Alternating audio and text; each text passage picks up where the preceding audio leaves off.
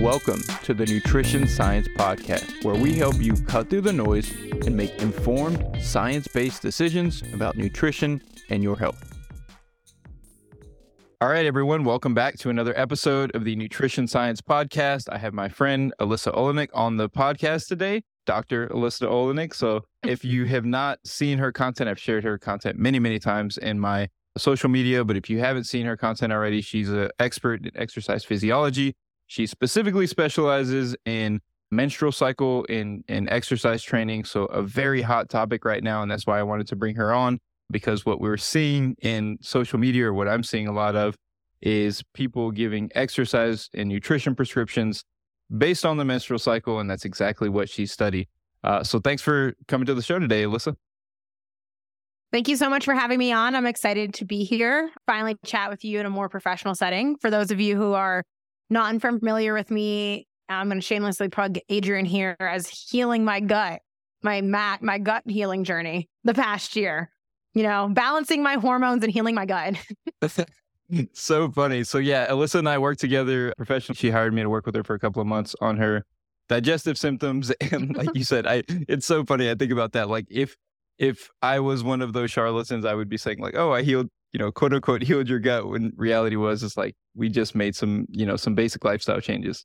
No, no, no. We're healing guts and balancing hormones today, and okay. we're going to learn how to sync with our cycles and boost our metabolism along the way. perfect, perfect. So on that note, so what we want to talk about on the podcast is I want you to give us like your top hacks for how to cycle sync your exercise program. So we know that women, you know, throughout the month, there's massive changes in hormones that, that really affect their exercise program, right? Or their ability to exercise. So, what are the top hacks that you have on how to cycle sync your exercise program? Yeah. So, as we all know, the given script is that all of exercise science has been done on men, 100% of it. They actually is no studies on women whatsoever. So, it's really unfortunate. So, we're prescribing information for the average 76 kilogram male to all women. And, you know, while men have a circadian rhythm, we have an infradian rhythm, or we can cycle sync with our moon cycles and really align our bodies with the energetic vibes of the universe to make sure that we're maximizing our feminine potential, and especially in exercise training. And so, for decades now, women have been training exactly like men, and it's dysregulating their hormones. And they're really moving away from this you know they're they're calling to be sedentary and only be mothers. And i think that we should really emphasize how we should train which is really hard for only about 5 days a month and maybe in totality 7 days of exercise. And the rest is all about being harmonious with our bodies and making sure we're m- taking care of them appropriately so that we can continue to degrade into metabolic disease as we age as we are described and destined to do. So if you guys didn't catch that that was complete sarcasm there about some of the dominant messaging that really is going on. Um, if you, know, you I, read any caption from a cycle sync coach's thing, I guarantee like that like little bit about like men have a circadian rhythm and we have an infradian rhythm moon cycle thing like i think they all copy and paste the same. It's like an ongoing joke i have in my head. I should do a skit on instagram about this because it's like i'm like are you all just copy and pasting each other's captions? Like there's no originality. It's a bad game of telephone. Yeah and and and so if you've heard these types of messages, you know, sometimes they they truly make you feel like okay, you're so much different than a guy, you have to do everything differently and there's this, you know, overarching powerful moon cycle like you mentioned that is that is dictating the way you train. So that's happening too often in terms of messaging. What's what's the reality? Like is so what's the reality in terms of training yeah. throughout the month for women? So I want to preface that sometimes when I joke, if you don't know me and follow me on Instagram, even if you do, I sometimes use the Comic Sans font because I have a dry, sarcastic sense of humor. People don't pick up on it when I'm making jokes and poking fun of things. And sometimes I poke fun of things that I actually support or think are fine just because of the way that people approach them. So we'll start with unpacking my whole spiel of stuff to start by saying, you know, a lot of people claim that there's no research that's done on women and everything's done on men. And this isn't totally wrong, but it lacks nuance and context. And I want to open that up with this here because, you know, I think it's funny when people try to combat me with my like, they think that I'm anti cycle syncing, that I'm saying there's no differences. Women are making it up. We are just men. And they always are like, well, isn't there's no research done on women? And I'm like, yeah, I'm the second author on the most recent paper that looked at that. Like, I'm like, I'm like, you are just trying to zing me with my own publication, right? I'm not acting like I'm some well established scientist. I only have like you know, so many publications. But it's funny because they're like trying to get me with this. And I'm like, yeah, but like, let's what, like, it's, it, you have to look at what that actually means and what that data actually means. So we published a paper and it's Cowley et al. 2021 is when we published it. It's called Invisible Sportswomen. And we looked at the totality of about five years worth of data and the prevalence of men versus female studies and total participants. And this built off of another paper, Costello et al., that was published in like 2014. And it showed that over the, yes, over the past like decade or so, the trends and publications in female science on sports specific topics and health and all that stuff in like five major journals of sport and exercise science and medicine really didn't increase. And it's about 6% of total studies are on just women or women only topics or female only topics, with about 34% of total participants being women in these studies. And I think that's really important to, to start this out with because there is research and work being done. Is it what we want it to be? Do we want more? Should it be improved quality? Like, absolutely. But there isn't no research on women. It's not like people act like we are 100% extrapolating from men to women 100% of the time. And that isn't true. And even we're working on a second installment of this paper we just submitted for review, trying to see like looking at author gender and that's relationship to study quality, because the big issue with female research is quality and outcomes. And, you know, we went through and pulled like four or five years worth of papers from these five major journals that were on, on just only females, like only females, not even mixed men and women. And we had hundreds of papers over the last few years. Like, doesn't that mean that there's maybe more in men? Maybe, but there's not none. So like I really want to like open up this conversation with people being aware of the fact that like it's not like this made up reality of like we are just giving exercise prescriptions to women that are 100% based off men. And when we do look at the data and the science, like I like to say, like people are always like, well, women aren't small men, this and that, blah, blah, blah. I'm like, yes, women aren't small men, but they aren't a different species, right? We have similar physiological underpinnings between us because we're humans. We're not comparing the the adaptation of two different like fish in a mammal, right? And even when we look at like you know, a lot of research and stuff even done on like mouse models or rat models or animal models, like a lot of the similar adaptations occur when they are endurance trained or muscularly trained. So we have to like really think about like what we're talking about here when it's sex differences versus menstrual cycle stuff. But you know, at the end of the day, we're not going to find a scientific study that says women don't respond to mechanical tension and hypertrophy isn't mainly driven by that in women. Like, well, that's not going to be like, we're not going to find that, oh, men and women respond entirely differently to exercise. No, the mechanisms are going to be similar. And I, I think people forget that that is very like, that's kind of shown in a lot of things in literature. There are some sex differences in training, performance, and adaptations, absolutely. And those might be a little bit more clear. But when then when we're talking about, I call it like I have like the two buckets of like the sex different stuff. And so nobody is saying that men and women are identical. There are some differences and variations and things that we should consider between the sexes and training and programming. But then in its own bucket is the influences of hormones. And this is menstrual cycle, you know, premenopause, perimenopause, postmenopause, pr- pregnancy, postpartum, birth control use. Like there are so many different hormonal different things that can impact training performance and recovery but that's its own separate bucket within females and women. And so when we talk about this and I say like there isn't a ton of data to back what people are saying, people interpret saying the cycle isn't as impactful as we think as me saying women are the same as men and we should train exactly the same and we're no different. No, we're talking about phase to phase, not not sex to sex, right? So there one, there is data. Let's start the conversation out with that. Do we want more? Yes. Do we want more quality? Yes. Do we need to stop nitpicking every single paper that is published on women because it's not made up to our invisible standard of people who've never actually conducted science on this because we're mad that it's not 100% answering the question that applies to us uniquely? Yes. You're creating more barriers to this work. You're making it harder to get things published, accessible, interpreted, applied. Like, don't make this harder than it is. It's already hard enough to do what it is, but it is out there.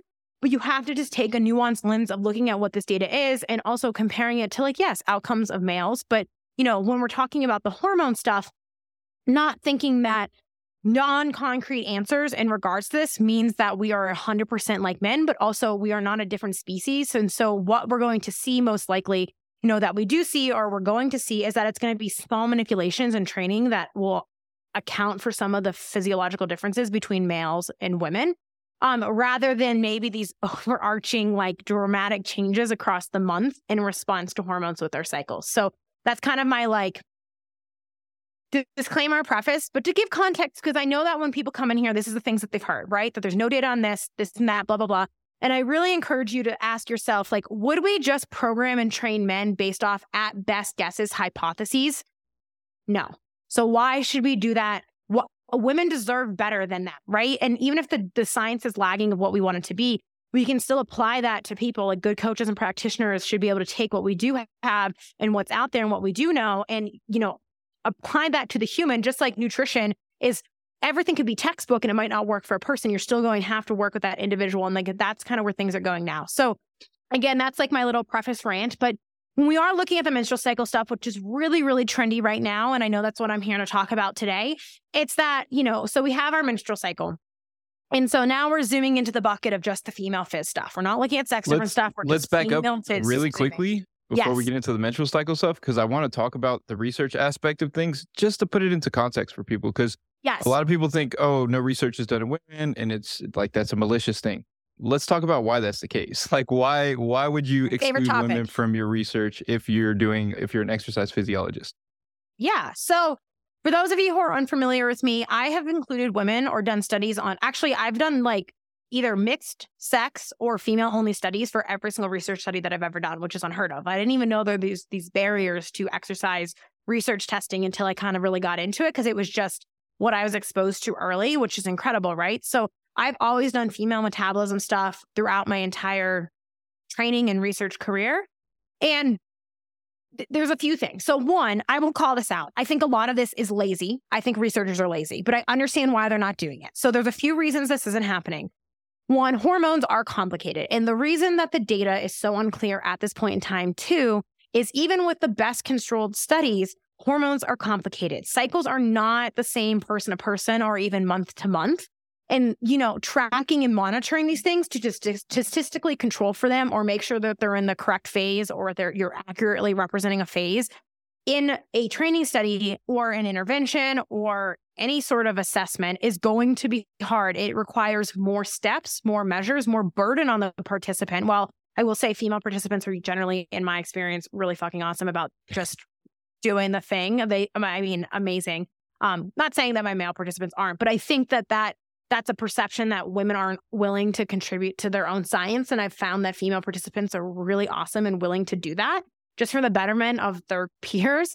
But all of those steps are time on the researchers, burden on the participant, which in research, you try to reduce the burden on participants as much as possible to answer your question. It adds variability. More statistical control is needed. More control in general is needed to do this. Um, but it also costs money. Mm. And research and science cost money. And in general, female physiology isn't super funded. There is some emphasis that's in the NIH, but in general, a lot of the funding is going to go towards disease mechanisms rather than performance. The NIH doesn't give a shit about your exercise performance. It cares that you don't get metabolic disease. So, you know, you're trying to get funding from small buckets of funding that aren't going to be you know, super high amounts of money, little pockets of money here and there. And I did a PhD where like we were balling on a budget. I did my dissertation on a couple grand that I got from like some grants from the graduate school and stuff like that. And you can do it a lot with a little, and that's what a lot of these schools are doing. But you have to understand that like there are more steps, and people. This is why I'm like when people in my comments get really critical of studies that I'm like, wow, this is actually like really awesome that they did this. I'm like, it's fine to have criticism and ask questions and be engaging, but like if you're not going to take this data as being good enough, then like you're never going to have data that's good enough because like this work is hard to do, and so there's a lot of barriers of people who are just you know, you have a lot of graduate students who are doing stuff like this who just don't have the time before they graduate to to control for this. Because when you think about it, if you're doing something in a man and it's four weeks in a row, you can study them four weeks in a row. You can do four testing sessions in a row, boom, boom, boom, boom, boom, get them done in a month. But if you're controlling for cycle phase in a study with women and you decide you're only going to test them, like a really easy thing in research is to do the onset of menstruation because it's like it costs zero dollars and you know where they're at in their cycle. So 3 mm-hmm. to five days after the onset of menstruation, within that window, you test them. There's not that rise in estrogen yet. That's pretty common. But if you're doing something that's multiple testing sessions and you can't get them in within the same week, you're waiting another month. Or if it's multiple sessions, two months, things like that. And so that can make it harder, right? Time that extends your timeline. It takes two to four times or how many measures you're taking longer to study women than it does men. And it's logistically harder, but I do think that some people get lazy about it. And then there's the issue of if you're looking at cycle phase differences. So, like early follicular, late follicular, ovulatory, early luteal, mid luteal, late luteal, like you really can split the phases into that many phases. Uh, and you're going to have to one do either training journals or cycle journals with participants for multiple months leading into the study to see if their cycles are normal. You're going to have to make sure that they have a normal cycle. You are going to have to test for ovulation because a lot of women can have a cycle and be anovulatory or not have ovulation, or you're testing for ovulation for that true marker of when that that surge in hormones happens around ovulation to mark the split between the follicular and luteal phases so you can make sure that you're scheduling sessions appropriately in response to this. You're also probably going to be having to take blood draws to do assays to confirm hormone concentrations, either with urine or blood, whatever it is that you're taking, in order to confirm that they were in those phases or control for that in statistical analysis in the study. So there's all of these things where if I want to test men, guess what? They show up to the lab. Yep. Maybe they're fasted. That, that's the that's the important thing. I, you went through it, and I think you clearly outlined all of the barriers. And it's not that it's not you know coming from a malicious intent. Oftentimes, it's just you have ten thousand dollars to run a study. You have to show an outcome. Do you include women and try to make it work with all those barriers, or do you just go ahead and say let's just do it in men and get the study done? And as you mentioned, it's a lot of grad students and other individuals who don't have they're not heavily invested in into really getting into the weeds on this on these topics and so they're just trying to get a study done trying to get a paper published trying to get some data and move on. So that uh, you clearly outlined that. Now i want to discuss um, kind of the cycle. You mentioned you broke it down into the various phases. So i want to discuss like why that's important why do we have to try to control for that what are the various things that tend to happen in women's bodies throughout these different phases that researchers are trying to control for that they they don't want to influence the the research. Yeah. So I will say if you're a researcher or scientist listening to this, I'd rather you include women and it be imperfect in how you included them than not include them at all, right? Like we need to lower that barrier to increase people in it and also like take studies with a like a lens of the methods, but also like again, I'm encouraging people to not be dismissive of everything, but also learn how to critically evaluate research or just listen to people who know how to do it. So carry on. But when it comes to this, this is where I think this is really important. And I think a lot of the, the nuance of the menstrual cycle gets lost in social media is that they're we're lumping things into like two buckets, maybe four at most.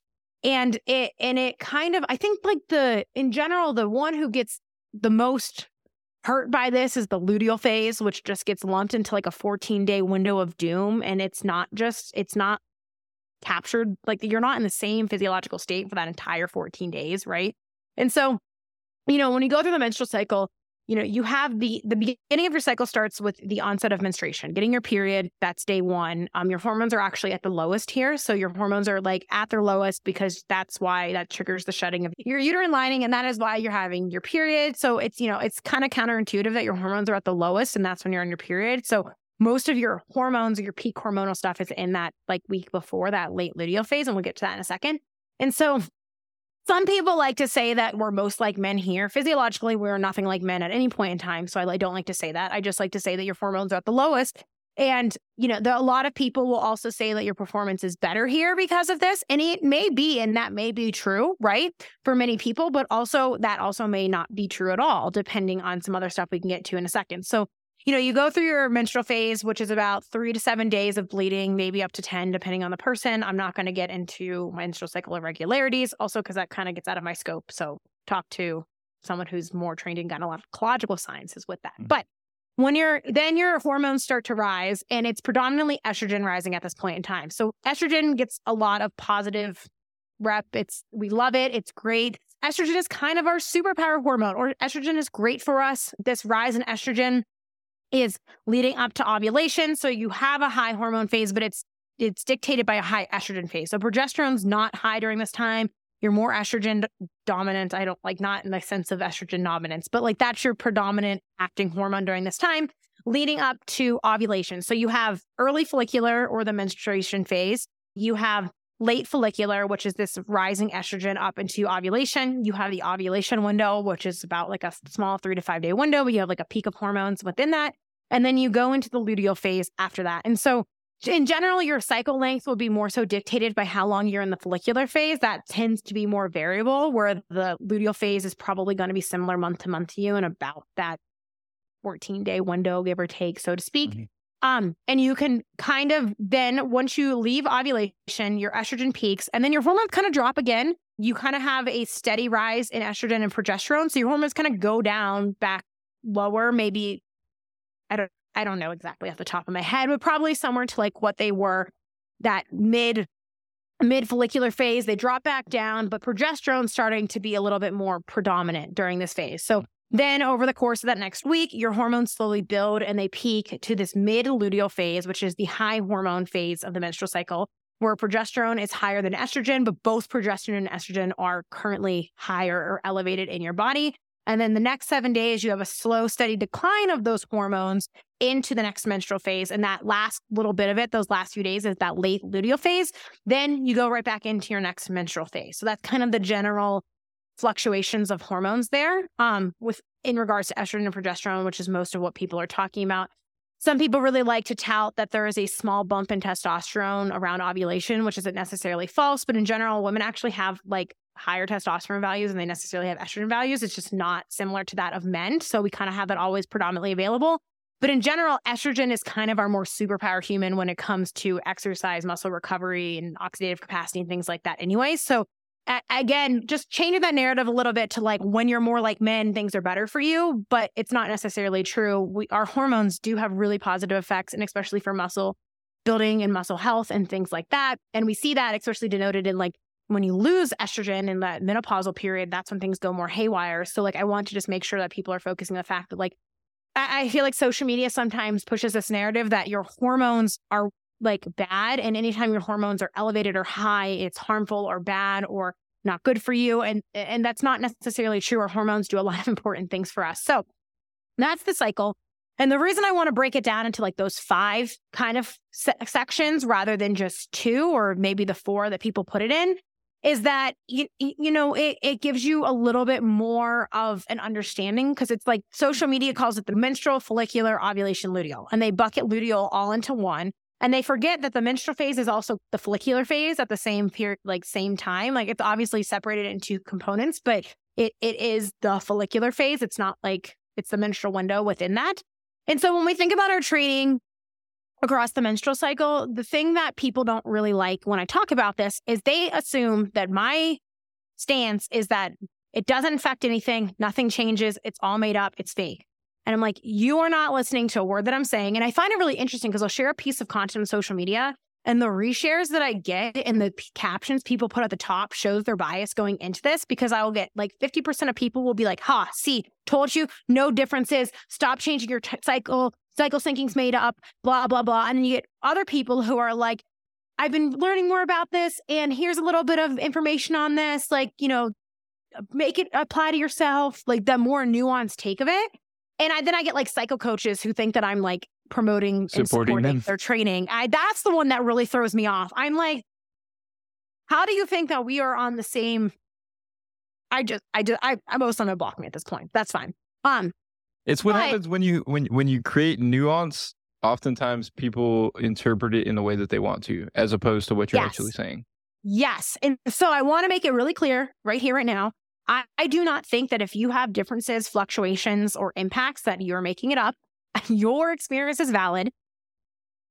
But a lot of women experience no impact, and that's also incredibly valid. And also, if your experience mimics a lot of the social media cycle syncing stuff, that is valid, but not every woman's experience perfectly fits that little mold. So, well, maybe like a quarter, I'm making that up off of my top of my head, of women are like, yes, this, why wouldn't this make sense? This is exactly my experience, totally lines up. I'm like, yes, because that it's gonna, like, if the shoe's gonna fit for so many people, right? And we can explain too why you might feel better when you're cycle syncing versus not as well. But that doesn't mean that it neglects a lot of different, because we have to remember not everyone has a 28 day cycle. Not everybody has the same hormonal fluctuations. We have different menstrual cycle conditions like PMS, PMDD, endometriosis, PCOS. We also have individuals who have normal cycles who are having different levels of hormones, which is going to have different impacts on their things. And And so when I say that there's no data to back cycle syncing, the, the conclusion isn't that it's made up. The conclusion is that commercial wellness woo woo cycle syncing information lacks nuance and is applying hypothesis and detraining you and undertraining you and using scare tactics to manipulate you into thinking that you're a special fragile unicorn who can't do anything. With, instead of, hey, this is highly individualized. And while there might be impacts on hormones, some trends are more clear and we can give prescription and advice on, where other things are maybe not as concrete and your physiological outcomes might not be that different. And you probably can perform well across the entire month. However, your individual experience will dictate your outcomes. Like that nuanced statement is not sexy, right? It's not. You're never um, going to win anybody over with that statement over hey, have you are, are you not getting the results you want? It's because you're not cycle syncing your exercise program. Do this to improve your cycle training instead of like, and I did like if you guys want, we could talk a little bit about this here, but I did just make a video on it's on my YouTube or my podcast called a better better way to cycle sync because this is maybe my ninth or tenth podcast on this topic, and I have been saying the same things over and over, which is fun. That's what you do in podcast interviews. But I wanted to put in one place like all of my general guidance and advice summarized so people don't have to listen to 10 hours of podcast to get that. And I condensed it into like a better way to cycle sync, which is like, here's my advice on how to approach these different phases and these fluctuations. So that way you can work with your physiology, not against it, but also so you can figure out like what actually is the missing link for you? Because for so many women, it's not that you're not working with your hormones. This is your cup of tea. It's that you're not eating appropriately. So like I have such a nutrition forward approach with all of this. Like I really think that, you know, it's not going to be a hundred percent fix all. There's going to be times where sometimes people's hormones just, they feel like shit and that's fine. Yeah. Right. Or they perform worse and that's fine. But a lot of this stuff I think can be combated with a nutrition forward approach with pre, intra, post nutrition, general daily nutrition, overall diet quality and composition, while also learning to like manage your symptoms and how you feel and how that's going to impact your intensity and volume and what you're doing in the gym, while also recognizing that there's a big psychological component mixed in with this as well. So it's not as simple and cut dry as, hey, you're better and stronger in your late follicular and ovulatory phases. So only strength training hit right now and then only do gentle, slow tempo weightlifting in your luteal phase until you get to that last week in your menstrual week, then only do Pilates and walk. Like that is not good exercise training advice. It's leaving women undertrained. It's leaving them with inadequate muscle loading,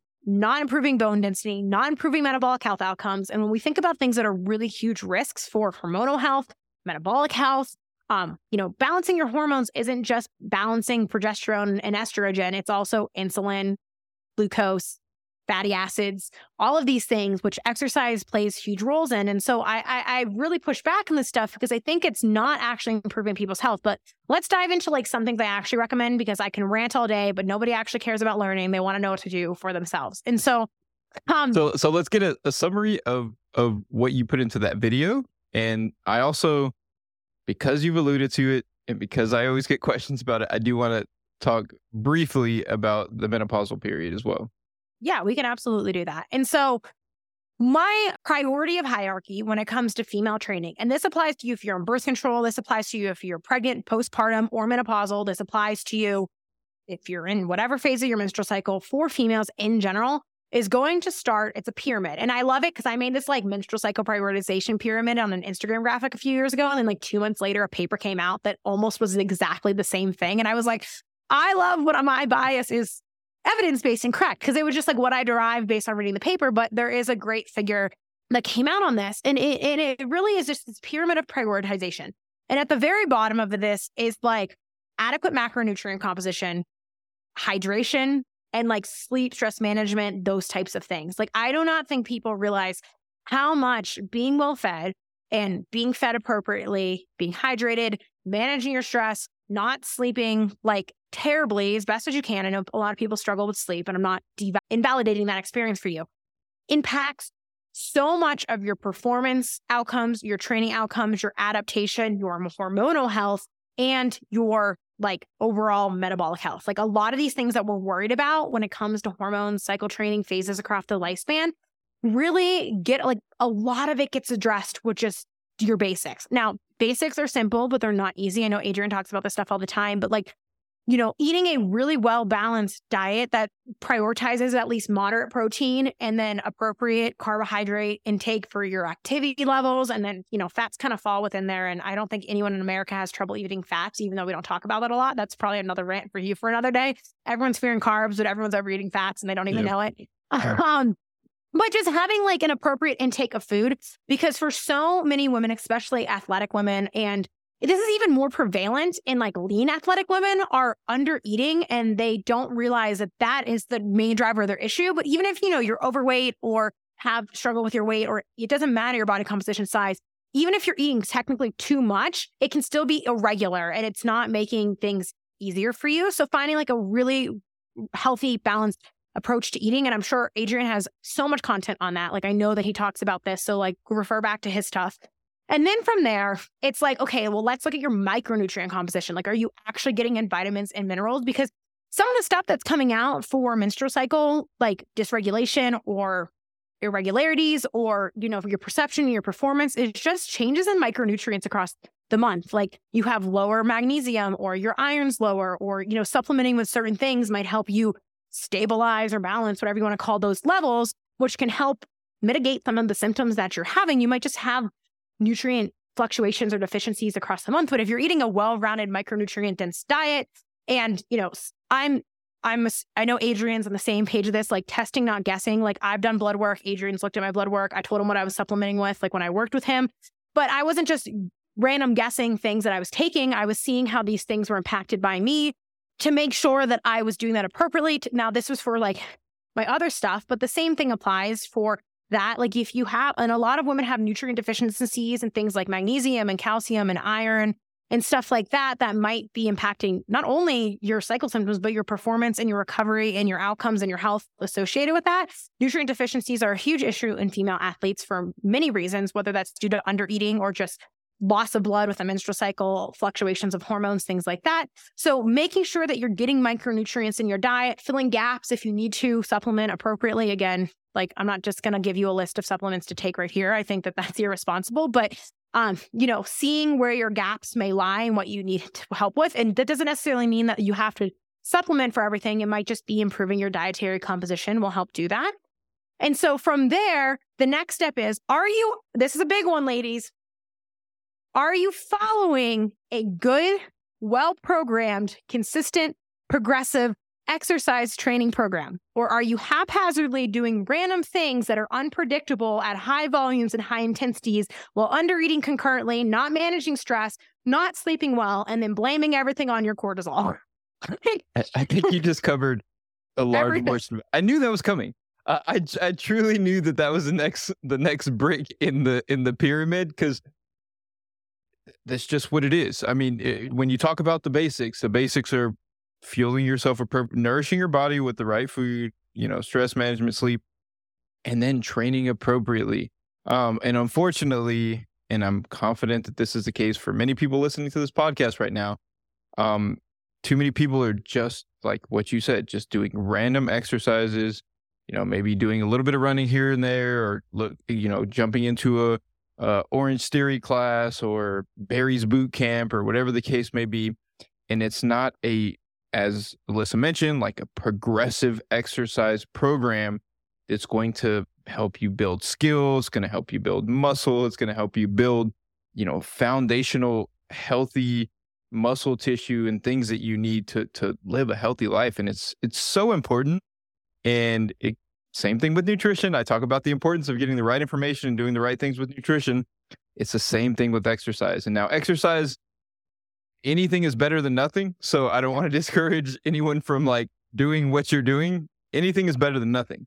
But if you're truly trying to get, you know, results from if you're trying to get the most out of your effort, if and you're putting in effort, you're exercising, you know, an hour, four or five days a week, which a lot of people are doing, having a well programmed exercise program versus just doing anything will change your life. Like will truly change your life if you are doing a couple of days of really good resistance training like 3 days a week or something like that, a full body resistance training as opposed to popping into an orange theory every once in a while. Like it will it won't happen at first. you know, it takes time and that's the challenge with exercise training is you know, you go in, you lift some weight and you're sore but you don't look any different and and you know it just takes time but after a year of just being well programmed and, and having a well balanced exercise routine that complements your nutrition it, it's life changing yeah and i do want to acknowledge here that i recognize that like you know, for a lot of females, the messages that they've been fed their whole life for a lot of the reasons that they're doing the things that they're doing, or they're training how they're doing, or there are barriers and obstacles of not feeling comfortable in gym, not feeling confident, and you have kids, you don't know what to do.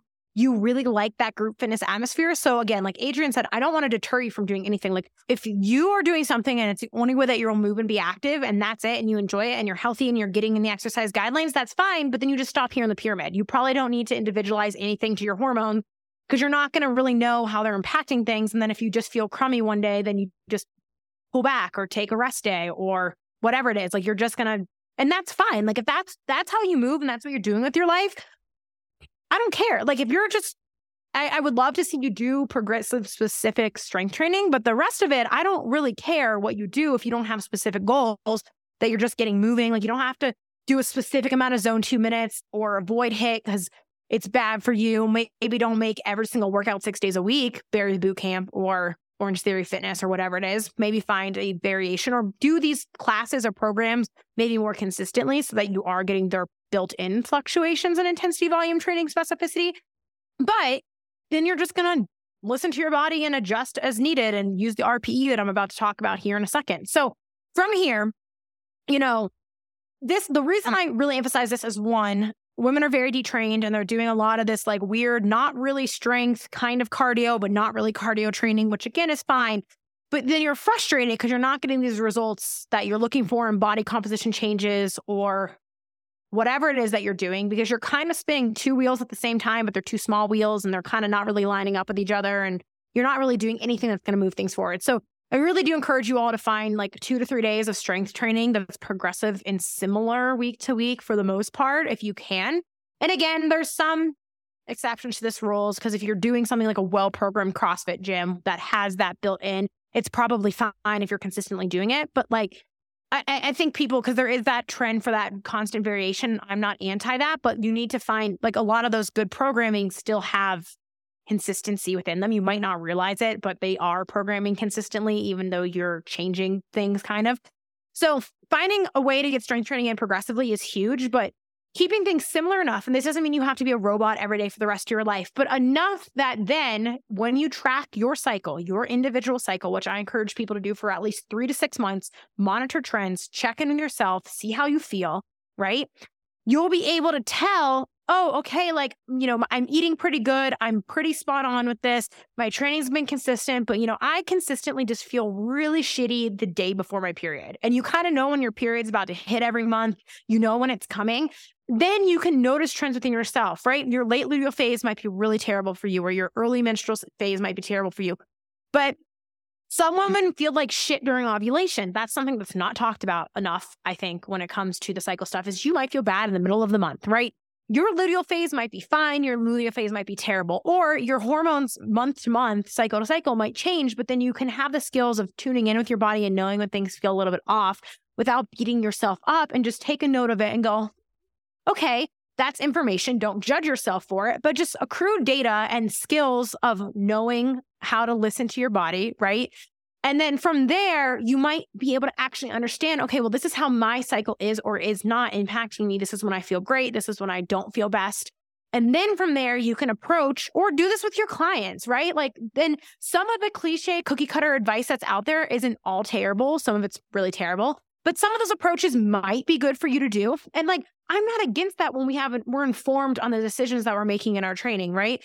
And so when it comes to this, like my next part in the pyramid is then like nutrition forward approaches and using nutrition as a tool to you see if we can then improve those symptoms or performance outcomes that are being impacted with nutrition before we go to like changing the whole program app. Like let's see okay like we're more you are more likely to need more carbs to to improve glycogen storage in the follicular phase. So maybe if your training's feeling run down and you tend to restrict carbs you might want to bump them up during this time because that might help your performance because you're more glycolytic. Estrogens, even though estrogen is like more of a fat using hormone, it does increase carbohydrate usage as well. So I think that can be confusing for people. I even know when I was writing my dissertation, I was like, it does both, but it's different. So during that follicular phase, like if you're feeling run down, your recovery's poor, ironically, there's like actually a little bit more of like an inflammatory response sometimes reported in literature during this follicular phase, but no one talks about it because it's like, well, performance is better, muscle gain might be better. And maybe, um, maybe, but there is potentially recovery impacts here. And one of the big things that I love is increasing carbohydrate during this phase because that might help with that. And then if you are feeling really good, like if you know that you feel better during this phase, there is some early data. It's not the best, but it's there that suggests that maybe, you know, hypertrophy and strength might be improved during this phase. It's really mixed. I'm not like I, I, the mechanisms behind it. It's because it's driven by the estrogen's predominance here. But my my advice for that is simply if you feel better or you feel good, just push the weight or the volume and it accounts yeah. for it. So like I'm really big on auto uh, regulation and we'll talk about that here in a second, which will indirectly do that for you, right? So if you're feeling good, you don't need to not push because you don't need to cycle sync, but you can push here if you would like to and you and you and you know you feel good here. But otherwise if you if you feel like your performance is being impacted during this phase at all, like really look at your carbohydrate nutrition and making sure that you're eating enough for your activity levels and when I talk about carbs, I'm always like strict carb sources, like increasing your actual carb intake, not just like random foods that have carbs in them. Like I'm talking about like your grains, your rices, your cereals, your fruits, things like that. Like again, I think you know this, people confuse mixed macro things for being carb. And I don't think people realize how hard it is to get in a lot of strict carb to match performance activity, depending on how active you are. And so that's usually my recommendation for that follicular phase in your menstrual cycle part of that. If you are feeling run down from training, again, that might be something where nutrition, like focused on nutrient deficiencies, might improve some of that, especially mm-hmm. like leading up from your luteal phase into that. But again, that's going to be listening to your body, feeling your symptoms, but knowing that exercise might reduce some of those symptoms that occur during that phase, even though it's hard to get yourself moving, it actually might reduce some of the symptoms and that your you know, depending on the extremeness of your your your menstrual cycle symptoms, you know, some people they have debilitating sy- symptoms, and I think people who are like, "You're going to perform the best, go after it," blah blah blah, are really dismissing that. That is valid. If you need to take a day off or two because your symptoms are really hard, one, I think you should work with someone to address that and see if there's something that you can do to reduce that. But two, like that's okay if you know that you need to take a day off the gym the first day of your menstrual cycle every month. Like Cycle syncing isn't taking a day or two off. That's just auto regulation and working with your body and not judging yourself for physiological fluctuations, right? So that's my general advice for that follicular phase through kind of ovulation, but ovulation doesn't really get a bad rap. But if you feel like crap during ovulation, again, bump up carb intake and or adjust your training intensity or volume according to how you feel. The luteal phase we know gets a ton of slack and crap and I'm like I, am here to save the luteal phase, I feel like. So that early luteal phase, you're probably not going to really notice a ton different in your training coming off of the follicular phase. It's probably not going to feel that different. It's when you get into about a week later in that high hormone phase and then that lowering of your hormones into the menstrual cycle where people start to note more symptoms. So because progesterone is more predominant during this phase, we do have potential implications for our performance and training that, again, I have nutrition advice to give. So things that are a little bit more denoted that are a little bit more like, yeah, this is probably impacting things is that your sleep might be impacted by progesterone fluctuations and changes. This is one of the reasons also like perimenopause has fluctuations and changes and you know your sleep is also impacted during that phase as well because you're just, you know, it's a little bit different.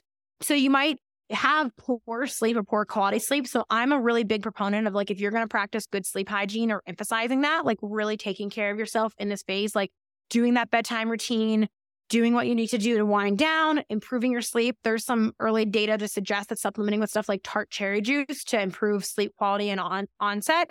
But also that might help with some of the recovery stuff I'm going to talk about here in a second. So there's some new data coming out on that as well. So that's one of the supplements that I'm like, it probably doesn't hurt to take during this phase. That it's not like you don't need to get blood work to take it. It might have some anti-inflammatory properties and improve your sleep. And it's just like fruit juice. So there's a little bit like, of evidence for um for muscle recovery for tart cherry juice too. Yes. And so that's exactly why I recommend this here too, because one of the things that might be impacted because this progesterone level being increased as well is there might be slightly poor recovery during this phase because of this. And this is probably very dependent on your own hormonal profile. I would assume based off like kind of what's the trend in literature and like suggesting to control for hormonal things. But there is potentially poor recovery during this time just because progesterone is more of a catabolic hormone. So that's breaking down where estrogen is more anabolic. So that's building up. And so one of the things that that's why I like the suggestion of tart cherry juice because it's really an easy kind of harmless thing to take that just might improve your recovery and your responses and your sleep and things like that with this phase. Something that's also been suggested in the literature as well is to slightly increase your protein intake during this phase. And honestly, the difference is maybe like 10 grams. It's not mm-hmm. a lot, but I, if you're eating high protein across the entire month, which I suggest you do, you probably don't need to worry about this. But if you're someone who slacks on it, this might, or you feel more impairments in your recovery, this might be a time to supplement. And I encourage, like, you know, the anabolic window is pretty broad, but especially during this phase, if you have impacts in your recovery or you're worried about your muscle recovery or gains, like it might be advantageous to take a shake or a protein supplement right after the gym or your training sessions during this phase, or just getting your meal in a little bit closer with complete amino acids, things like that. Just it, it doesn't hurt to do that, right? Like those things aren't bad, even if they aren't necessary. Like again, your total daily intake is going to matter more, but that timing piece and also like having amino acids in your bloodstream while you're training. Like we're not training fasted. We have some amino acids in our bloodstream so that they're available for energy metabolism. So we're not breaking down muscle to get them. If you're training early in the morning, I some people suggest BCAAs, and I just think that that's a waste of money. Like if you're training in the morning and you really hate training fasted or you have a hard time getting complete food in, like get in some carbs and maybe supplement with like some EAAs. So you just have them in your bloodstream. There's a little bit more data to sh- use for the use of essential amino acids. Yep. I don't think they should replace your protein supplements or your protein shakes. People always want to do that. And I'm like, one, that's really expensive. And two, it's not exactly the same. Um, but that might be something to, you know, do that with some easy digesting carbs in the morning, keep it in your water bottle in the gym, things like that. Just so they're available to you in your bloodstream. So you're not totally kind of protein depleted and you have that mm-hmm. in your body while you're so they're available in your bloodstream, right? Um, and those are two things that might help with that muscle recovery and performance. The next is going to be increasing your calorie intake slightly. So there's some data to show that the the increase in metabolism during the luteal phase is probably between 2 and 12%. And so that seems like it might be high. It's pretty big variation. It's probably 50 to maybe 120 calories a day, maybe upward to two to 300 in people who are maybe like really active and they have a large caloric need and things like that. So when people talk about this, like it's not like you need to start gorging yourself in your luteal phase, but I don't think people realize how much small gaps in energy deficits can one actually result in long term weight gain. That's another topic for another point in time, but like can impact your recovery or your perception of your hunger or nutrient availability when you're training. Like if you're in a maintenance level of calories and you're in a 150 to 200 calorie deficit and you don't know it, like, yes, you're going to feel like shit when you're training, right? Especially if you're already in a deficit and then you're in an unintentional more deficit. You're going to not feel great. Mm-hmm. You're not going to recover as well. You're not going to have nutrients available. So increasing your calorie intake slightly and or if you are dieting and you feel like hunger is a big issue for you, just eat at maintenance for this week. Like take a diet break during this phase. I know that might extend diet periods for people who are in deficits, but it might increase your adherence because you're not fighting with that physiological fluctuation for you, but also not feeling like if you bump up a little bit more that you're necessarily going to automatically put on a ton of weight or anything like that. So bumping up your calories slightly and seeing how that feels for you. And while fat oxidation is more predominant in this phase, across the day, which might be a reason why you're craving chocolate or fat or things like that. I do want to emphasize because you might have slight changes in your insulin sensitivity and glucose metabolism. And while this this data is kind of messy, it's probably more true for those who have more adiposity or more sedentary. But, you know, glucose is way more controlled in active lean people. That just kind of is across the board. But having a carbohydrate snack feeding meal prior to the gym or intra workout, especially for my endurance friends who are doing 60 to 90 minutes or longer of activity, it's probably smart, especially when you're capitalizing on that glucose uptake of exercise. You're not relying on insulin during this period of time. So prioritizing pre and intra carbohydrate intake during these things. And I think people underestimate how much pre and intra carbohydrate availability and having that in your system also decreases like your muscle breakdown and need of recovery during exercise training, especially if you're doing long endurance stuff. Like your recovery will be really much more improved if you have carbohydrate available to you during that time. You're not pulling from your glycogen stores and forcing your muscles to work harder and things like that. So timing that carbohydrate there. And then the last thing is going to be you will have some alterations in thermoregulation and or your ability to like manage heat, sweat rate, things like that. So making sure that you're supplementing with things like electrolytes and or there is some data that suggests like because you are having this thermoregulation and or the fluctuations in your hormones, things like potassium and magnesium might also be fluctuating and altering this. So a lot of electrolyte supplements have sodium, potassium, magnesium within them. So you could probably just like I use liquid IV, you know, people like LMNT. I just there's a million out there. It doesn't really matter. You could also just eat a potato with salt and probably call it a day. That's my that's one of my personal favorites. But that might be something, especially if you're doing exercise in the heat or long duration activity, supplementing back with that to help that or using cooling strategies during exercise mm-hmm. just to help with regulation of that. And so it, it's again, like the luteal phase does have changes and fluctuations. People act like I'm saying I'm not, but those are things right then and there that can improve these things. And again, if you're eating pretty well balanced, healthy across the month. You might not have like these big changes in your diet. I'm not telling you to 100% change your nutrition across the month, but keeping note of like how little things, like I have a lot of people on social media who say, I just increased my carb intake a little bit in my luteal phase and all my symptoms and performance issues went away. And it can be that simple. I'm not saying it is for everyone, but it can be that simple. And then Going into that late luteal phase is where, when we look at the actual literature and when performance and exercise is impacted, it's that late luteal phase or that early menstrual cycle phase. So, like those few days going into your period or those few days of your period. Mm-hmm. And that makes sense. That's when you have a lot of PMS symptoms. That's when the hormones are crashing and falling. You know, you you have the onset of the menstrual cycle and the things that come along with that. So we're looking at a short window here of like a few days, maybe half a week where people are experiencing. Now, some people might experience larger symptoms, right? I call this the why am I cr- crying in the grocery store parking lot period. And then, you know, the next day, like you got your period and you're like, oh, that's why I cried in the Kroger parking lot yesterday. But, you know, keeping awareness of this. And so when it comes to training as a whole, I, I really like using auto regulation for like 99.9% of people here because unless you're an elite athlete who has your life 100% controlled, everything else is going to impact your performance as much as your hormones are. I think people think that hormones are like this, this dominating wave of everything and your sleep, your stress, your kids, your job, like all of these things. Like eh, this little rant isn't me telling you to like start robotically controlling your life, but just try to have some sense of like routine and normalcy within that.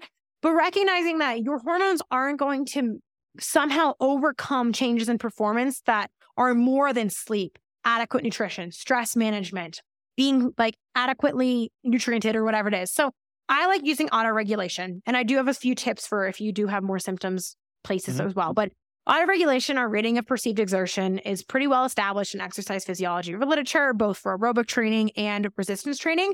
And I love this because it accounts for if you need to change your intensity, your volume, your load, whatever it is, or your recovery is impacted by your hormones more significantly than others. Guess what? If you auto regulate, it's going to indirectly have you pushing harder on days you feel good and pulling back on days you don't feel so great. And this is an amazing skill to have. And I think the reason that cycle syncing is so trendy is because women just ignore their bodies. They don't listen to them. They don't ask themselves how they feel. And they just shame themselves into feeling like they have to push, push, push, burn calories, be thin, like do the max all the time, or they're going to gain weight in the whole world we're in. And again, you're that's not an invalid thing to feel because you've been fed that message since you were a kid. But I, I think the reason this is so trendy is because it's giving women permission to say, I don't feel great. I need to pull back. I need a day off. And I want to remind you that you have always had the permission to do that. There, you've always been allowed to do that. So recognize that that's an okay thing to do, but using auto regulation allows you to tune into yourself and say, like, how do I feel today? Like, and and not judging yourself based off symptoms or, or how you feel that day, whether that's sleep, stress, hormones, whatever it is, and getting to the gym and just getting into it and saying, how does my body feel today? Because we've all had those days where we think we feel like shit and we get to the gym and we're like, oh my God, I had a great workout. I'm everything was flying, the bar was moving fast. And then we have days where we like think we're gonna feel great and we get to the gym and it's like our body's like rusting and squeaky and you need to take it in for a tune up. And you're like, what the hell? I slept great. I ate well. Why is this terrible?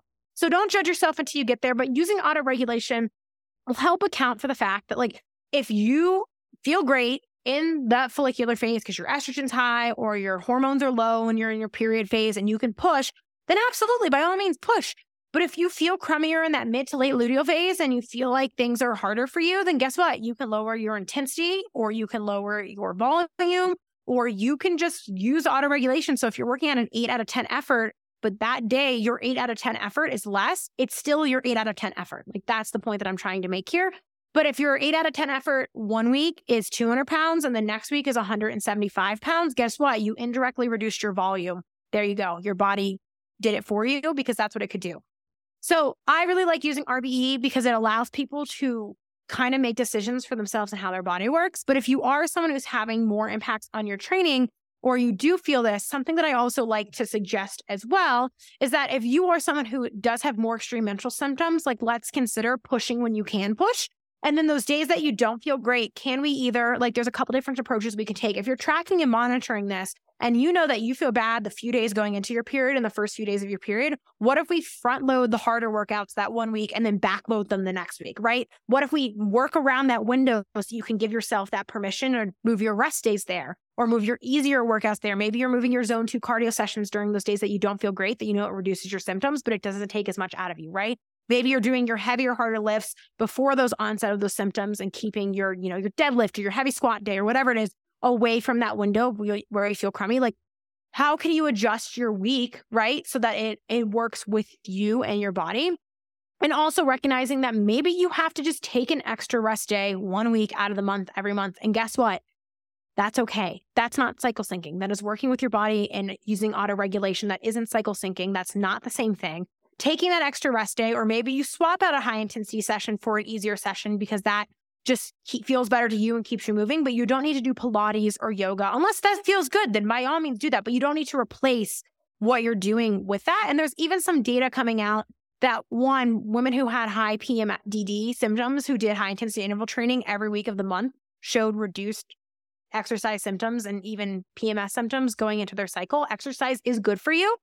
And then there's another paper that I covered recently that found that there was no association of hormone fluctuations with performance outcomes. It might not be your physiology, but mental perception and that stuff was directly related to outcomes and performance. And that's valid. If you feel like shit, you're going to perform like shit. That doesn't mean that you need to like willpower yourself out of it, but your physiology might not be impacting your performance, but other things might. And learning to work with those things, because those things show up in other areas of your life, is an invaluable tool for getting you in the gym, keeping you moving, learning to work with your body in seasons of life, not overdoing it, not pushing yourself, and then feeling like, oh, cycle syncing worked for me only because you either indirectly increased nutrient availability or you stopped burning your candle at both ends all the time. So, yeah.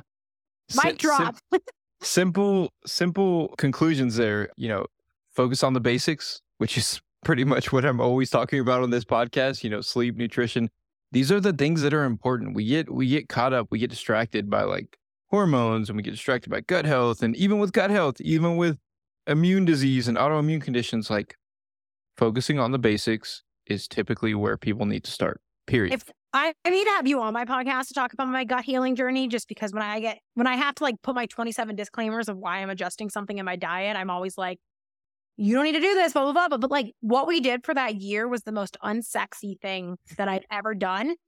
And I feel the best now a year later than I felt in years, right? Like it wasn't anything and, and, profound. And profound. And what a lot of people, and I'm this, I'm sure you see this with all the other stuff too. A lot of people are just repackaging the basics and selling it to you at an overpriced price point and making it sound sexier than it is. Oftentimes they're doing that, but oftentimes what they're doing is what's going to give short term relief. Um, yes. in almost every case, they're just they're packaging. You have a digestive issue, you have an autoimmune condition. They're packaging one of the most restrictive elimination diets possible. That's gonna, as you, it goes back to what you mentioned earlier with the cycle syncing. If you say, "Hey, I have a I have a program that's gonna gonna heal your gut," hundred people are gonna do it if it's an extreme elimination diet, 20% of the people are going to feel better in the first 28 days. You take those testimonials, you get 100 more people to do it, and you can keep like just confirming that this is a gut healing program when in reality it's nutritionally deficient. It just doesn't, it's not appropriate for you. It's causing you to be scared of food in most cases where people start to now label all of these different foods as unhealthy and it's it's it's a, along the same narrative as you were speaking like with the cycle syncing stuff i'm like this this applies throughout all of health where we take these they're just trying to to overcomplicate things. It's it's adding a new layer of complication and making it seem like the things that we discuss like the simple stuff in terms of like sleep and stress management like that isn't as important and there's something else going on but the reality is most people aren't auto regulating as you mentioned and just having that awareness like um, you're gonna get more out of tracking your calories and looking at the number of calories that you're eating every day and looking at your nutrient intake versus someone telling you when when you need to you know do less exercise. The reality is that um, the answers often lie in in examining our day-to-day behaviors and that's yeah. what comes and i don't every... think consumers realize like if you're listening to this guys like like even in marketing approaches for instagram and social media people push this all the time like you are more likely to click on something watch something interact something buy something if it fixes a pain point that you have and you don't you might not intentionally be doing this but it could be really easy for someone like adrian or i to start like I could make a cycle thing in a second, right? And capitalize on all this and talk to pain points and be like, science has left you out. Science has ignored you. Science has like left you behind, but I'm here to like fix this issue for you. And like if you pull back exercise, like of course you're going to feel better, right? But, but it doesn't fix the actual cause of your issue, just like the GI stuff. Like yeah, like when Adrian worked with my brother, my brother was just removing everything from his diet, and because that made him feel better, and he did feel better, but it wasn't fixing what was the issue, right? Like, and he was afraid of all these things and doing all this stuff that was really crazy, and really the reality of it was he just didn't assess what was going on, and I don't think the average person realizes either whether it's you know with hormones or gut or health or just in general how many people just go through lives like on this autopilot, not checking in with themselves and their engine lights on and they're trying to like apply these like band-aids to things that like when they're really their engine is just like screaming and they're just like, oh, I'll put a decal in the back of my car and that will work. That will fix this, right? Because it looks good. But they're they they you I just don't think people realize like how much they're just eating haphazardly and sleeping irregularly and neglecting movement or dehydrated or over caffeinated or just like doing all these things that they are like, oh no, I'm doing all this stuff that like I don't do that. And they don't take assessment of like, oh shit, I'm actually doing all of these things that are directly causing my issues, but you just, you don't, you know, one, you're overloaded with information. I think that's very fair to say. But two, people are just like, well, I feel like shit. And they just like accept it and they keep going through life doing all these things that are exacerbating the feeling like shit. And it's really unsexy, boring, unspecial work that isn't immediately gratifying, that really helps you feel good in whatever it is that you're working towards doing, whether that's cycle management or me not having my belly issues or your metabolic health or whatever it is. Like, take a moment to just, you know, especially women, like just listen to your freaking body for once instead of just under fueling it, getting mad at it, and then over pushing it, and then being on the cycle where you feel like shit all the time because you're just working against yourself. And that's working against human physiology, not just even female physiology. Like, take a second to pull back and say, like, where am I just exacerbating my own issues and not taking care of myself and like being on the same team with my body rather than fighting it all the time? Yeah, and we I mean we say this and I don't want to make it sound like you or I are perfect because I know that's not really the case because even for myself um like I started tracking my calories just out of curiosity because I haven't done it in a really long time and I'm also trying to get like trying to learn how to use new apps so I can teach my clients better and it's it just like it's like a slap in the face to me even i'm like this is so obvious of like the things that i wasn't doing correct and why you know i haven't been recovering as good from exercise and things like that and it's just like but i was telling myself that i was you know doing the right things but it it, it really does like we we we're we're looking for the answers elsewhere when oftentimes it comes with like checking in with yourself and just evaluating your lifestyle? And and the answer is most of the time like it's it's looking at what you're doing on a day-to-day basis as opposed to someone having this new cycle, like you don't have the right test or you don't have the right cycle syncing program or you don't have the right gut healing program. Oh, this new really- next thing will fix my problem finally. We're really Yeah. the solution. And I, like as a consumer, like my in like a weird injury thing of mine is flaring up out of nowhere, and my immediate response is like, "What exercise do I need to add? Where do I need to do? What do I need to change?" And really, it's just like you need to take a few days off, adjust volume, let it calm down, and then slowly, gradually increase back the things that you know will address the weaknesses that you have. And that's really unsexy. When I wish I could just do one thing and it would suddenly go away. But when you're in pain or you feel like shit, you're desperate to do whatever will fix that. And you're not wrong as a consumer, but we're really bad at humans of actually knowing what we did unless we have an awareness of it. Me and Adrian are no different than you. No different than you. I came to him doing things that blatantly made me feel bad that because you- I was in denial that it made me feel bad. that that you knew and and this is this is an important thing you know sometimes it does require just working with someone and having an outside perspective for someone to just look at what you're doing and say uh, you really just need to be sleeping more and and it's so it's so funny like when i work with clients like what i do in terms of recommendations is like so minimal but it works because we're we're focusing on the low hanging fruit, the things that actually matter. And so rather than, you know, put someone on a restrictive diet and in a bunch of supplements, hey, let's first make sure that or like in terms of cycle rather than cycle syncing your hormone, hey, let's first make sure that you're eating enough protein because we see that you're getting, you know, 90 grams of protein, which is like about the average of a woman that I worked with in my lifetime, like 90 90 to 100 is like about the norm whereas you know if you're training and stuff most women need more than that. And if you just look at those simple things typically there's a couple of different things in there that are like okay i can up my protein a bit. I'm definitely not eating enough carbs or i'm eating enough carbs but they're all at night because i drink coffee for breakfast and then train and then i'm hungry at night and then i have ice cream at night you know and so just moving that little, you know, moving those carbs to before your your training session and eating a little bit more protein and that's that's the solution. It wasn't And I really encourage you all, especially like I feel like I get this response a lot of time on social media. Like, I can't possibly eat before my workouts in the morning. That's impossible. Trust me when I say you can. But for a lot of things, a lot of people's immediate response is, I can't do that. That's impossible for me. Instead of saying, okay, well, how can I make this work for me in a way that is realistic? And there's like, you know, I, I can use my nutrition changes when working with Adrian as an example here, only because that's the one real big thing that I've recently done in my life. But when I went to him, even, I was like, convinced that I couldn't eat breakfast in the morning. And now I eat breakfast in the morning and I'm hungry in the morning and I digest it just fine and I don't live with a chronic bellyache. And it's like, wow, I'm consuming foods a year ago that I couldn't eat at all.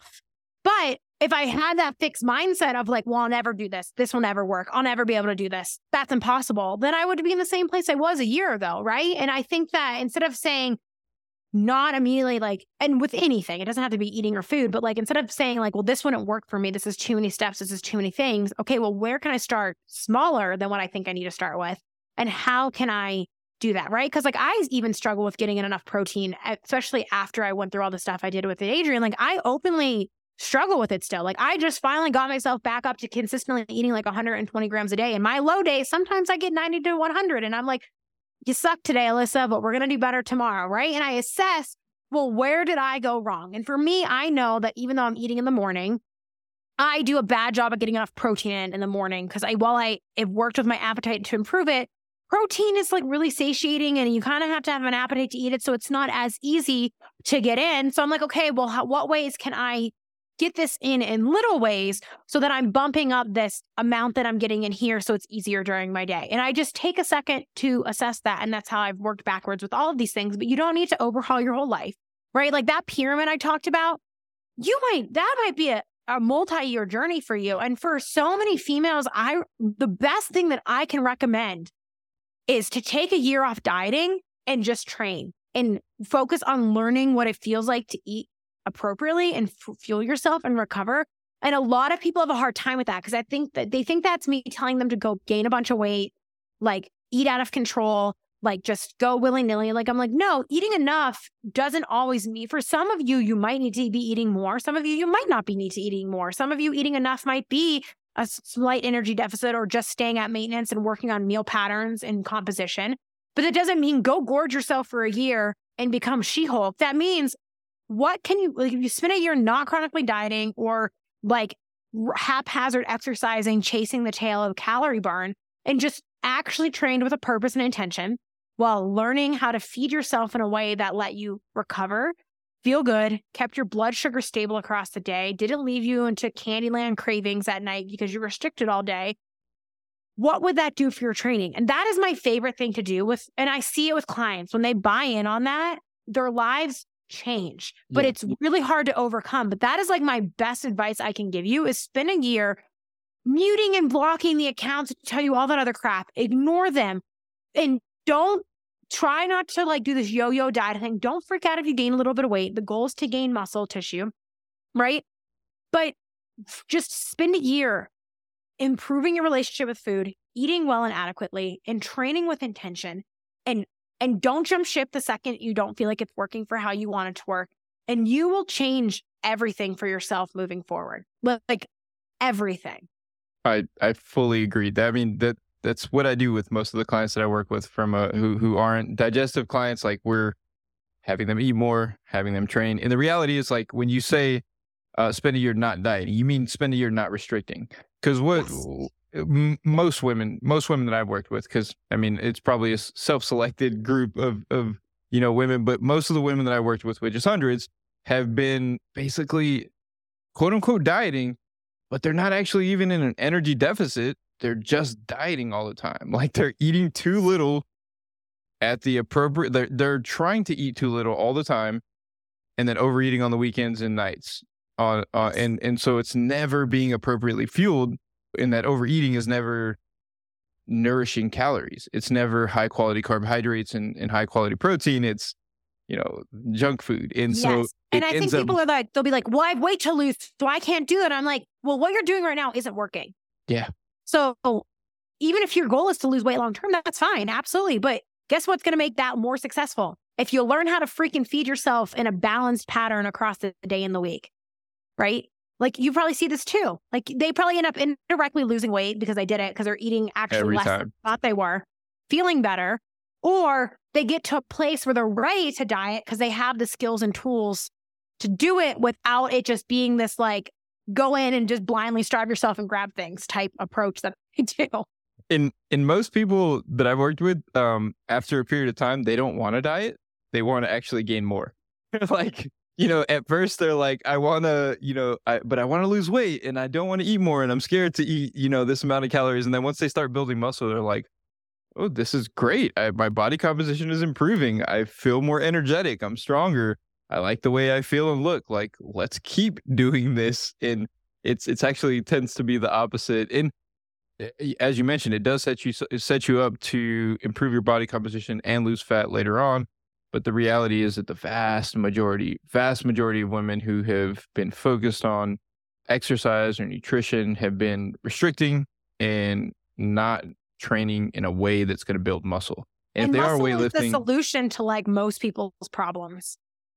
Exactly. And that's and that's why I push back on the cycle thing because for so many of you, if that type of thing seems enticing or seems like it's working, a lot of the women promoting it were lean, who were restricting their energy intake and over exercising. So they just indirectly increased their energy availability by either decreasing intensity or they changed their diet while doing it. Because if you pull back exercise, you do have more nutrition available to you. You're not in as much of a state, but it's that's the same why as have, eating more. It's the same as eating more. It's just an indirect way of doing it. Or two is that they just started like resistance training. Like they because it wasn't cool 20 years ago. Yeah, they just like started resistance training. And even if they're not doing it in the most balanced way, like they weren't really doing it before at all. So like yes, it's going to work if you add, like, even if you are resistance trained. Like, the great thing about exercise is that even if you like kind of do it unideally, it still kind of works to an extent. Like, you'll reach a plateau or a point where it doesn't work. But like, this is why, like, the rise of Fitspos years ago was all these lean women who were skinny fat who started resistance training and eating a little bit more protein and they're like their bodies were like incredible and everyone was worshiping them but they were doing haphazard random jumping exercises from thing to thing. And I'm like, well, yeah, if you go from doing nothing to doing a bunch of random shit, you are going to improve your body composition because your body's just going to respond to that tension no matter what it looks like. Eventually, you're going to have to do something a little bit more progressive and consistent. But that's the nice thing is that, like, if you just load your body, magic happens if you just do it in the short term. Enough, in the short term and eat enough in response to it, right? Like it, it, it works. So understanding why these things work or feel good it's important because it helps you understand why people are saying it's working, but okay, what's the actual reasons it's working and how can we approach that? But for most, the reason I hate it is because for most people, women are already statistically further below the exercise guidelines than men to begin with. And this is just perpetuating this idea that you should be like almost inactive and below the exercise guidelines for like one to two weeks of the month. Eat like, and not all exercise guidance on this is saying this, but a lot of it is. A lot of it is like no intensity, gentle movement, yoga, gentle movement, and it ignores the role that exercise plays on hormonal regulation and health. And again, hormones aren't just estrogen and progesterone; they are also your metabolic state of your body. People forget that, and those things impact things, right? And that exercise is really important for metabolic health and balancing those hormones in your body. Like that's also a piece of this that I think people forget and they make people terrified to do things that are health promoting because they're like, well, you're going to ruin your hormones and it's going to make you fat. And I'm like, in no point in time has exercise ever made anyone fat. Like, exercise ever. hard, but eat enough. I think this is where this is where yeah. the the messaging comes from. It's like they're telling you to pull back on the exercise because you're not eating enough. The reality is, you just you can stick with the exercise. Just make sure you're feel, fueling your body appropriately for that exercise, and you don't have to necessarily pull back and you can and continue you will to feel i don't think re- women realize how much better they feel when they're one not eating that haphazard way that you're doing or they are eating more regularly and they think they're eating enough and they're not and i have friends and clients who are like my hrv is always down my recovery is always low my sleep is impacted i'm not recovering because i'm big if you guys don't know this i'm big on like concurrent hybrid training running and lifting and people have a hard time balancing it and then guess what they are under eating carbohydrates or their protein intake isn't adequate. One it's usually one or both, and that drives up calories. And I'm like, usually again, people are usually eating enough fats. Maybe not everyone, but most people are. But they're they're not eating, and I I'm I'll be like, increase your carbohydrate intake. They'll be like, oh my god, my HRV's up, my recovery's up, my sleep's improved, my performance is improved, and I'm like. It's really that simple. Like you will feel you feel so much better when your glycogen stores aren't chronically depleted. That's that's exactly it. So we've been on for quite a while. We need to. I know. I'm sorry. I know we could ramble for forever, and I need you and I get in these. Uh, yeah, get on these rants. So yeah, let the listeners know where to find you, and if you like the information that was shared here, Lyss probably puts out more information than anyone in the exercise physiology space throughout YouTube and Instagram. So I highly recommend checking her out. So where where can they find you? Yeah, so I am kind of a little bit of everywhere. So you can find me predominantly hanging out on Instagram, Doc Lyss Fitness, D O C L Y S S. My name is Alyssa. Lyss is short for that. And then just fitness. Um, and then Doc Lyss Fitness on YouTube, doclyssfitness.com. Um, my podcast is called the Messy Middle Podcast. Really, if you go to Instagram and you go to my bio link, you'll kind of find everything there. My website links to everything. And I have training programs most of my clientele is women, but we focus a lot on resistance training progressively and combining that with adequate cardiovascular training, whether that's running or race training or just general cardiovascular fitness for health and well being. I'm a big proponent of having programs that do both. So I have a lot of that there. And then my programs page is at the Lyss Method on Instagram. We have good information there too, as well. But yeah, if you're, I mean, I have the female phys stuff. If I've been on a ton of other podcasts you can dive in and listen to that are all linked on my website, but also I have a few podcasts and videos myself I've put out. And then I just rant on Instagram about it all of the time. So yeah, definitely. So go check her out. If you like learning about this topic, there's a never ending amount of information and it's all high quality evidence based. It's going to be nuanced. It's, it's, it's not going to be as sexy as some of the other stuff out there, but it's going to be the stuff you actually need to learn. So thank you, thank you for coming on again, and I hope you have a great day. Thank you so much.